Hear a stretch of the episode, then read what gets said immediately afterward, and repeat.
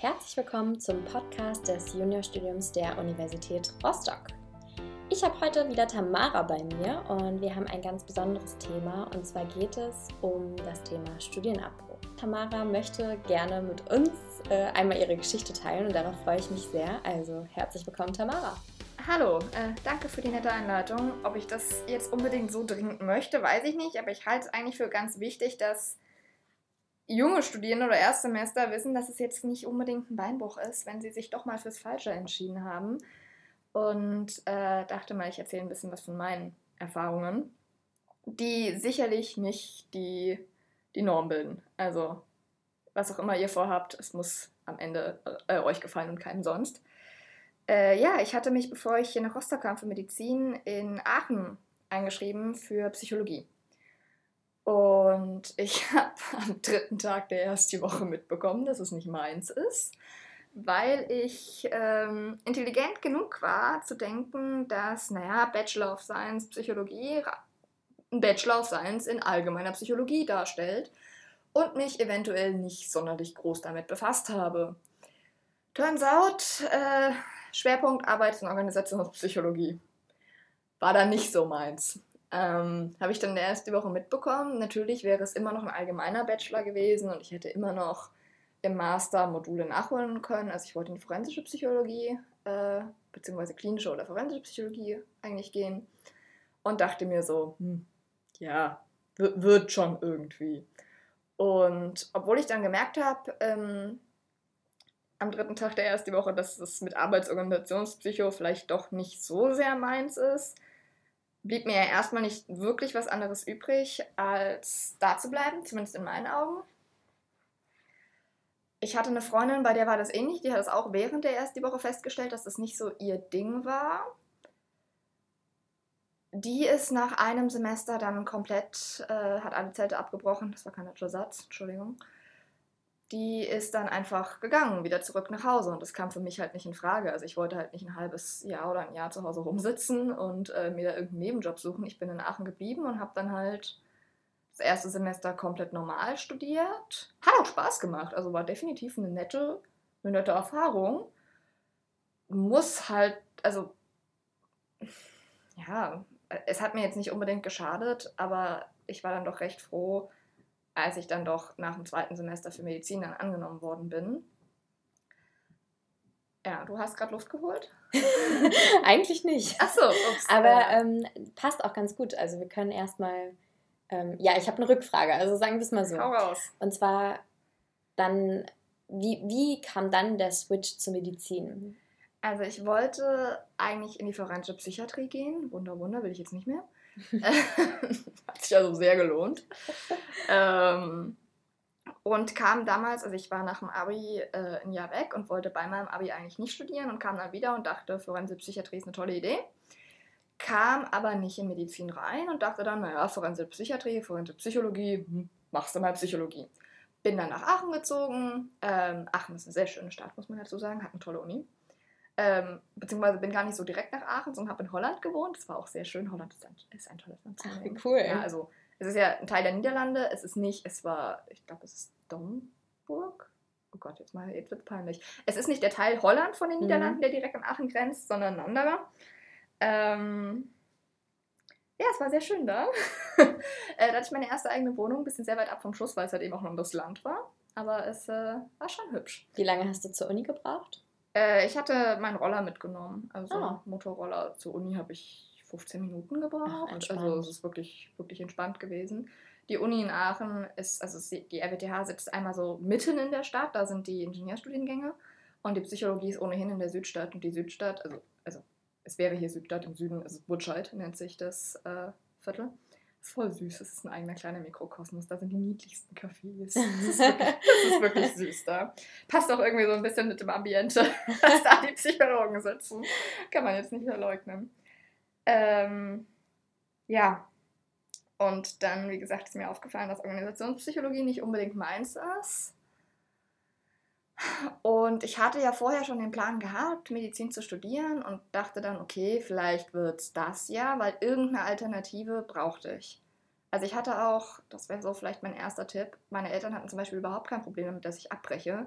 Mein großer Bruder hatte vor mir sein Studium auch schon abgebrochen, muss man dazu sagen. Ähm, solange ich eine Alternative hatte. Also einfach zu sagen, äh, ist nicht, ist scheiße und habe keine Ahnung, was ich machen will, kommt meistens nicht so gut bei allen. Aber wenn man sagt, okay, das ist es einfach nicht, entweder ich will das andere, das war es ja bei mir, also ich wusste ja schon relativ genau, was mhm. ich anstelle wollte. Oder so hat mein Bruder zum Beispiel damals gemacht, der hat dann ganz viele Praktika gemacht. Der war mhm. noch eingeschrieben in, ähm, im zweiten Semester damals Maschinenbau, glaube ich. Ja. Ähm, hat aber währenddessen schon ganz viele andere Praktika gemacht, um sich so zu erkundigen. Und wie gesagt, also wenn man hinten dran ist, wenn man einfach merkt, es ist nicht das, was man selbst machen will, dann ist es überhaupt nicht schlimm, es einfach sein zu lassen, solange man mit offenen Karten spielt und solange man halt auch sich irgendwie dann hinten dran klemmt, was eine Alternative zu finden. Es muss ja nicht mal ein Studium sein. Meine, also mein Bruder hat dann auch eine Ausbildung gemacht, weil er gemerkt hat, um, Studium ist nicht unbedingt meins. Ja, ja. Und ähm, bei mir war halt, wie gesagt, dann habe ich versucht, in Medizin reinzukommen.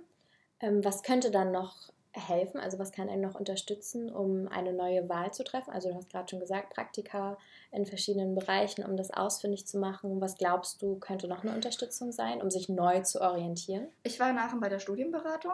Mhm. Das hat eigentlich ganz gut geholfen. Da kriegt man auch, also jede Uni hat eine Studienberatung. Das äh, war mir vorher auch nicht so bewusst. ähm, die erzählen einem auch eigentlich ziemlich viel Nützliches. Äh, einfach mit anderen Menschen drüber reden hilft mir aber irgendwie in jeder Le Lebenslage. Ich weiß nicht, ich rede gerne. Ähm, und meine Freunde meistens auch, also passt das. Und ich denke, es ist auch toll, dass man von außen eingeschätzt wird, also von seinem Umfeld, von Freunden, Familie, weil ganz oft haben die ja vielleicht auch nochmal einen anderen Blickwinkel auf einen als man selbst. Du mhm. äh, guckst jetzt frag, fragend. Ich weiß es nicht. Das Problem ist halt, also man ist dann ja irgendwie doch schon alt genug, um zu wissen, was man selbst so machen möchte. Hm. Und mein naja, Umfeld, davon gehst du jetzt von dir aus. Aber ja, ich denke, es gibt Umfeld bestimmt Beispiel, auch einige, die so gar keinen Plan mein haben. Mein Umfeld dachte, ich mache Luft- und Raumfahrttechnik oder theoretisch Physik oder so. Ja, wäre ja vielleicht auch ein Weg gewesen, wer weiß. Äh, kurze Nebeninfo, wir hatten es gerade eben von Büchern von Stephen Hawking über schwarze Löcher, die ich ums Verrecken nicht verstanden habe, als ich versucht habe, mehr in die Materie einzutauchen. Also wäre nicht für mich gewesen, theoretische Physik. Ähm, ja, weiß ich nicht. Also ich glaube, mit Freunden und Familie darüber zu reden, hilft eigentlich immer. Mhm. Sich selbst ein bisschen auch damit zu befassen. Also ich neige dazu, wenn ich mich womit überhaupt nicht befassen will, mache ich es einfach nicht. Mhm. Ich schiebe das dann in irgendeine Ecke in meinem Kopf mhm. und blende es aus. Es stresst mich dann so latent immer wieder. es kommt so ja immer mal wieder auch, es genau. ist ja nie weg. Aber sich so wirklich mit einem Kaffee hinsetzen und so mit sich selbst darüber reden, mhm. äh, das klingt richtig bescheuert, das tut mir sehr leid. Äh, das äh, vermeide ich meistens, wenn ich es nicht möchte. Äh, ja, das, es ist wichtig. Das hilft auch. Ja. Das hilft meistens auch. Genau, sich selbst mit den Gedanken auseinanderzusetzen. Und wie gesagt, was andere einen empfehlen, weiß ich nicht unbedingt, ob das hilfreich ist. Ja, andere haben einen anderen Blick auf einen, aber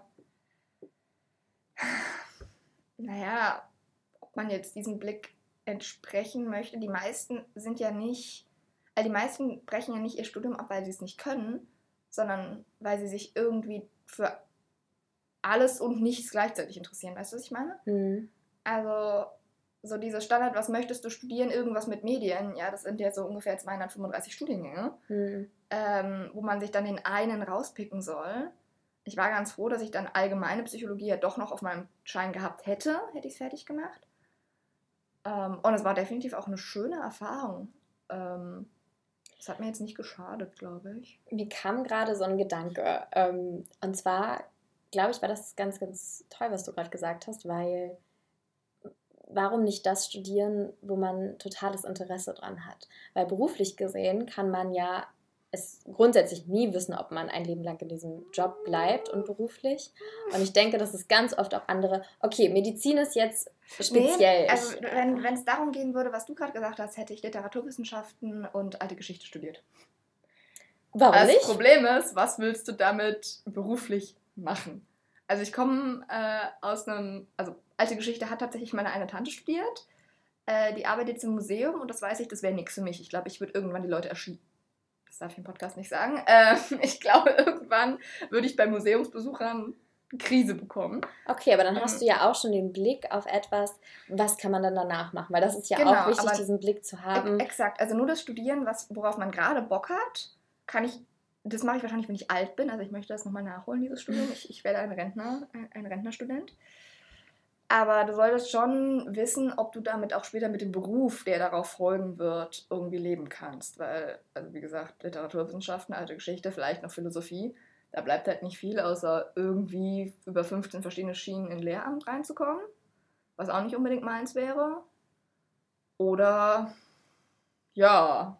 Okay, also wir halten fest, schon ein Studiengang, der euch interessiert, mit Perspektive und dann aufbauend auf verschiedene Bereiche. Ja. Weil es ist ja nie die Endstation, es kann ja immer weitergehen. Auf jeden Fall. Ich habe jetzt letztens von einer Freundin gehört, die studiert Medizin. Und eigentlich ist Medizin ja so ziemlich vorgegeben, welchen Beruf du später machen wirst, weil, äh, hallo, Arzt.